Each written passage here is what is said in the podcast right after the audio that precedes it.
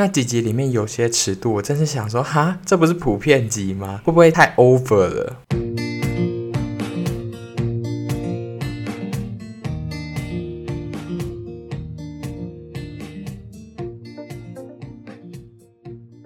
？Hello，大家好，我是诺。今天这集有别于以往，我打算呢跟大家推荐两个我目前还有在看，而且非常喜欢的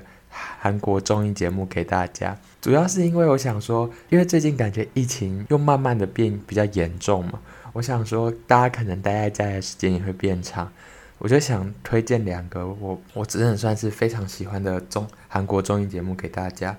呃，为什么我想要推荐韩国综艺节目呢？因为我觉得说有些人比较不喜欢追剧，因为追剧的话，你就会要花很长的时间嘛。然后综艺节目的话呢，你通常就只要花大概四十到五十分钟或一个小时左右的时间，你就可以看完一集。呃，韩国在规划之综艺节目上，我觉得算是规划的比较完整，所以你看完一集的时候，你就会觉得，嗯，就是。有放松到，而且会觉得说心满意足的感觉。好，那我现在呢，先推荐一个算是这一两年才有，而且比较新的节目。我个人真的算是非常忠实的粉丝。我现在几乎只要他有上的时候，我每个礼拜都会看一集。那就是第六感。先帮大家介绍一下说，这部综艺节目的出演的组成，主要是由。刘在熙，他是算是一个拉主 key 的主持人，然后再配上一开始是配上四位女嘉宾，就是 Jessie，然后吴娜拉、全昭明跟李美珠。相信如果比较有在看韩国相关节目，或是比较对韩国比较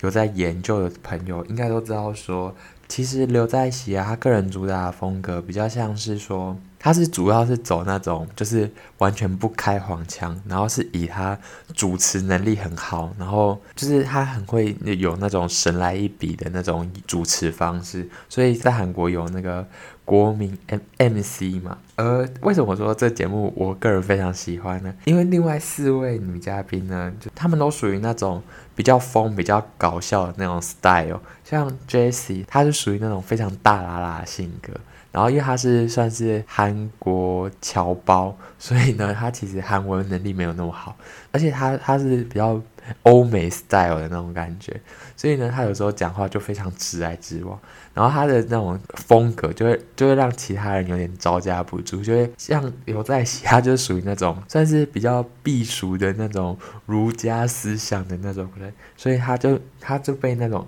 Jesse 那种非常 open 的那种感觉，他都会吓到，他就说不要再这样了那种，然后你就觉得说刘在熙被 Jesse 逗的，大家就会觉得哈哈，就很有一种很触鼻的那种感觉，然后。像全昭敏啊，或是李美珠，他们也是属于那种就是人来疯的那种风格，就是他跟 j c 就玩得很疯，就然后你就会觉得说天哪，也太好笑了那种感觉。这节目呢，在第一季的组合配置是这样，它其实是分一季一季的，然后就就是一年就只会播大概三个多月的时间，然后就会到隔年就一一年大概拍一季左右的时间。对，目前呢，他是已经出到第三季。他从第二季开始呢，他们就在加入了另外一个男演员，就是李相烨。他也是，他也是属于那种，也是比较避暑的那种风格。所以我就觉得，其实我觉得他们这个配置非常好的原因，是因为我觉得在一个节目里，如果有。男嘉宾跟女嘉宾的话，如果男嘉宾一直开黄腔的话，就是我觉得还是会有点不平等那种感觉。就是如果男生一直开黄腔，然后又有女嘉宾的话，大家就可能就会挞伐那个男主持人之类。但是如果反过来是女嘉宾一直开玩笑，或是开一些黄腔的话，大家就会觉得说啊没关系啊，或者会觉得说哈哈哈好好笑的那种感觉。我就觉得。我不知道，就现现今的社会可能还是有一点这种观念，所以他们韩国在配置上这样配置，我就觉得他们真的是非常的精心的思考。接下来我要介绍一下为什么我非常喜欢这个综艺节目，因为他们主要的内容是说他们会在一集里面根据主题不同给出不管是三个人或是三个地方三家店，而在这三家店里面有一家店会是假，然后你要根据你你的判断或是就是你根据他们。谈吐跟一些店里的装潢或是一些线索去判断说哪一家店是假的。而我觉得很好看的原因是因为其实这个节目它其实涉猎的主题非常的多，不管是像是它有出一些主题是说很新奇的餐厅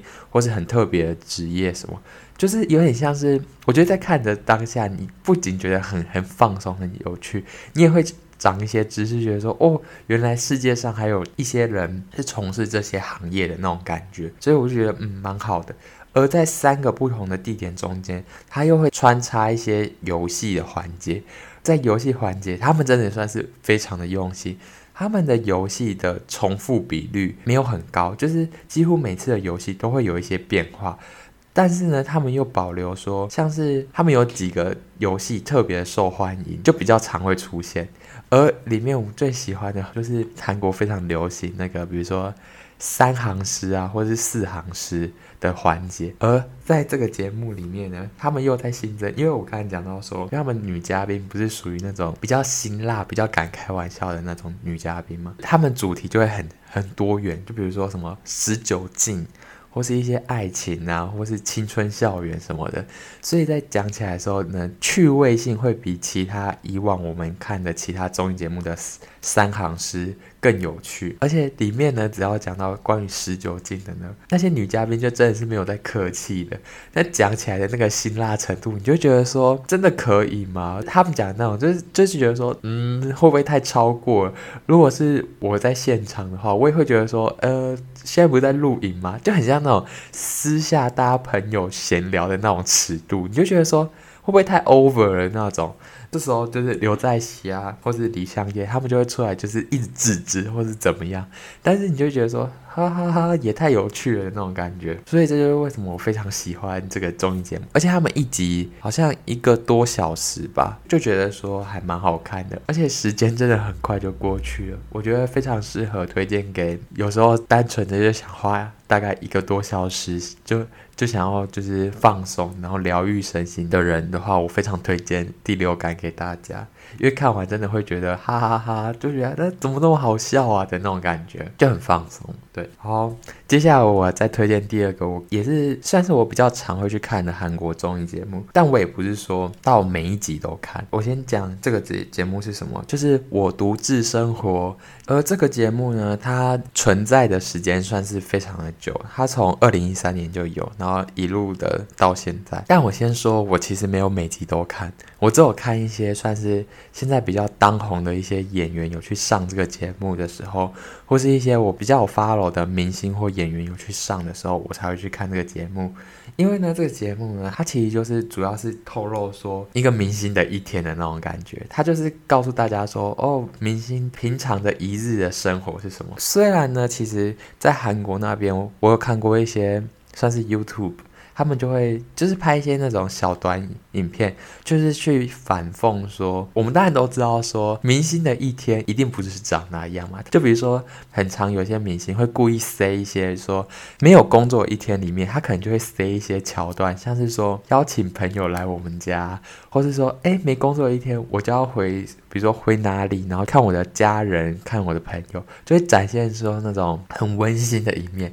就是比较少的嘉宾会是那种，就是说今天我要出演这个我独自生活的时候呢，一整天都在家什么都不做，但还是有啦，就是那种比较做自己的明星才会这样，就是不会刻刻意的展现自己的一面给大家。那我这里为什么我说我非常喜欢的原因呢？因为啊，其实有时候就是你很喜欢的某个演员嘛，然后你就觉得说哇，他的生活好像光鲜亮丽或什么的，但是呢，其实并没有，因为在拍这个节目的时候，他是真的去你家嘛。所以你那个家，有些些人是住那种像考试院呐、啊，或是那种就是环境真的没有很好的那种。你这时候你才会觉得说，天哪，他们也是人呢，因为明星嘛，你就会觉得说他们的生活一定是吃香喝辣啊，就是开豪车住豪宅啊，干嘛的？但其实真的没有诶，我看里面还蛮多集那种比较红的新生代演员。他们其实住的那种房子，其实有些都住超小的那种套房，不然就是那种可能卫浴设备还要